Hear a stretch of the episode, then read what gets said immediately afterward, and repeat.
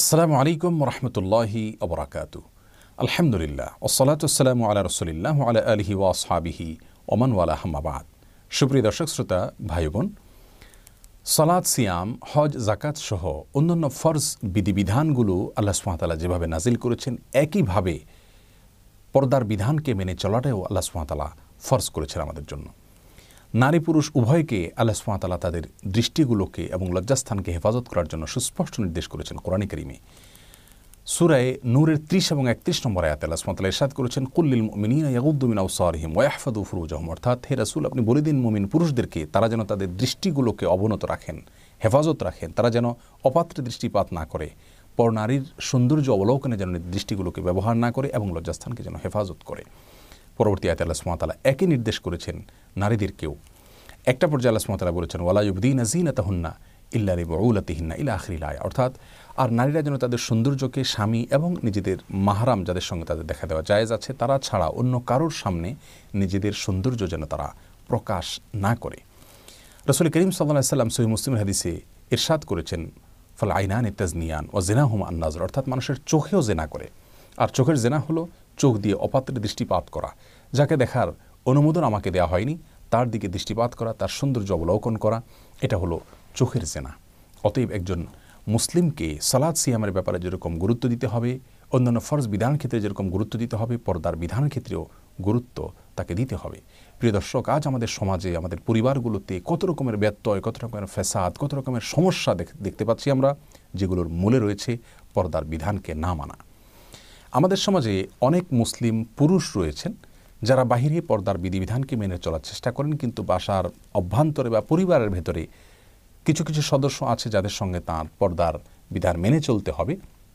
তাদের দিকে দৃষ্টিপাত করা যায় নেই।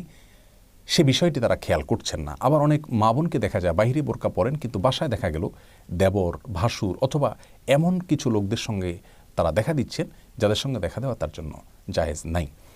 এজন্য আজ আমরা জানার চেষ্টা করব, একজন পুরুষ তার শ্বশুর বাড়িতে কাদের সাথে দেখা দিতে পারবেন আর কাদের সাথে দেখা দিতে পারবেন না? আর একজন মেয়ে মানুষ, তিনি তার শ্বশুর বাড়িতে কোন সব পুরুষদের সঙ্গে সাক্ষাৎ করতে পারবেন আর কাদের সঙ্গে তিনি দেখা করতে পারবেন না?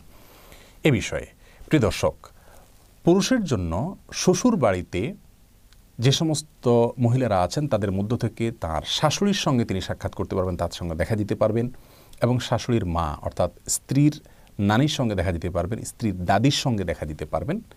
এবং তাদের মা থাকলে অর্থাৎ নানির মা বা দাদির মা থাকলে তাদের সঙ্গে দেখা দিতে পারবেন।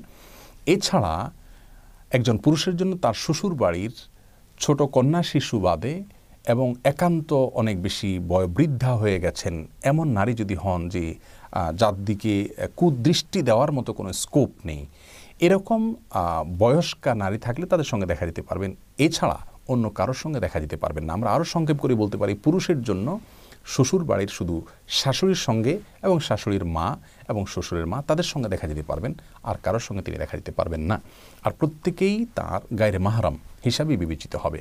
স্ত্রীর ভাবি হতে পারে, স্ত্রীর বোন হতে পারে। বোনের ক্ষেত্রে তো নিষেধাজ্ঞা আরও মারাত্মক। কারণ সৈব খালি মুসলিম একজন বর্ণনা করেছে যে, রসুল করিম সাল্লাহ সাল্লাম বলেছেন আলহামু আল মৌত কোন একজন সাহাবি জিজ্ঞাসা করেছেন, ইয়া রসুল্লাহ শ্যালিকার সঙ্গে পুরুষের জন্য আর নারীর জন্য দেবরের সঙ্গে দেখা দেওয়ার বিষয়ে আপনি কী বলেন? তিনি বলেছেন, এটা তো মৃত্যু। মৃত্যুকে যেরকম তোমরা ভয় পাও, একজন পুরুষ তার শ্যালিকাকে, একজন নারী তার দেবরকে, ভাসুরকে সেরকম ভয় পাওয়া উচিত। তাদের থেকে এরকম দূরে থাকা উচিত। কারণ এখানে ফেতনা অনেক বেশি থাকে এবং ফেতনা পতিত হওয়ার আশঙ্কা অনেক বেশি থাকে। সেই জায়গা থেকে সাবধান থাকতে হবে। তাহলে একজন পুরুষ তার স্ত্রীর ভাবি, স্ত্রীর বোন, ভাগ্নি, ভাতিজি স্ত্রীর খালা, মামি, চাচি তাদের কারোর সঙ্গে দেখা দেওয়া জায়েজ নাই। শুধুমাত্র শাশুড়ি, শাশুড়ির মা এবং ছোট বাচ্চা থাকলে তাদের সাথে এবং অতিরিক্ত বৃদ্ধা মহিলা থাকলে তাদের সঙ্গে দেখা দিতে পারবেন। আরেকজন নারী, তিনি তাঁর শ্বশুর বাড়িতে পুরুষদের মধ্য থেকে তাঁর শ্বশুরের সঙ্গে সাক্ষাৎ দিতে পারবেন এবং স্বামীর দাদা, স্বামীর নানা তাদের সঙ্গে সাক্ষাৎ করতে পারবেন। এছাড়া ছোট কোনো ছেলে যদি থাকে, বাচ্চা, ছেলে তাদের সঙ্গে সাক্ষাৎ করতে পারবেন।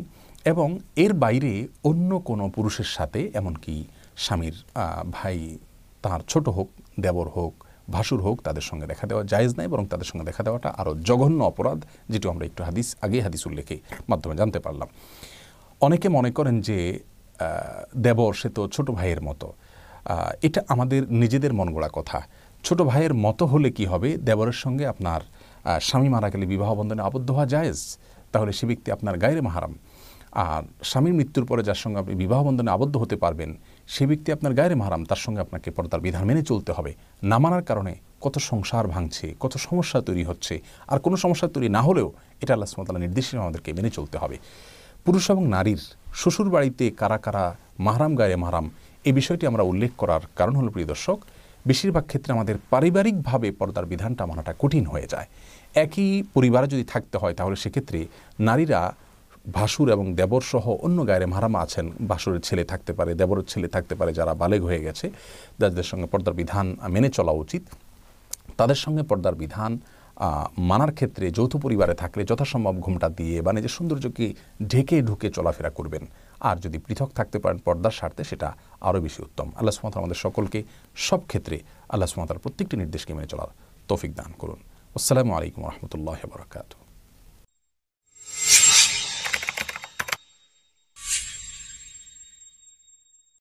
This audio is sponsored by www.banglawatch.xyz